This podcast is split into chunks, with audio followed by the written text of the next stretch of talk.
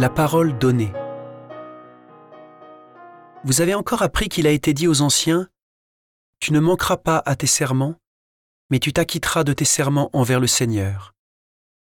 Eh bien, moi, je vous dis de ne pas jurer du tout, ni par le ciel, car c'est le trône de Dieu, ni par la terre, car elle est son marchepied, ni par Jérusalem, car elle est la ville du grand roi. Et ne jure pas non plus sur ta tête, parce que tu ne peux pas rendre un seul de tes cheveux blancs ou noirs.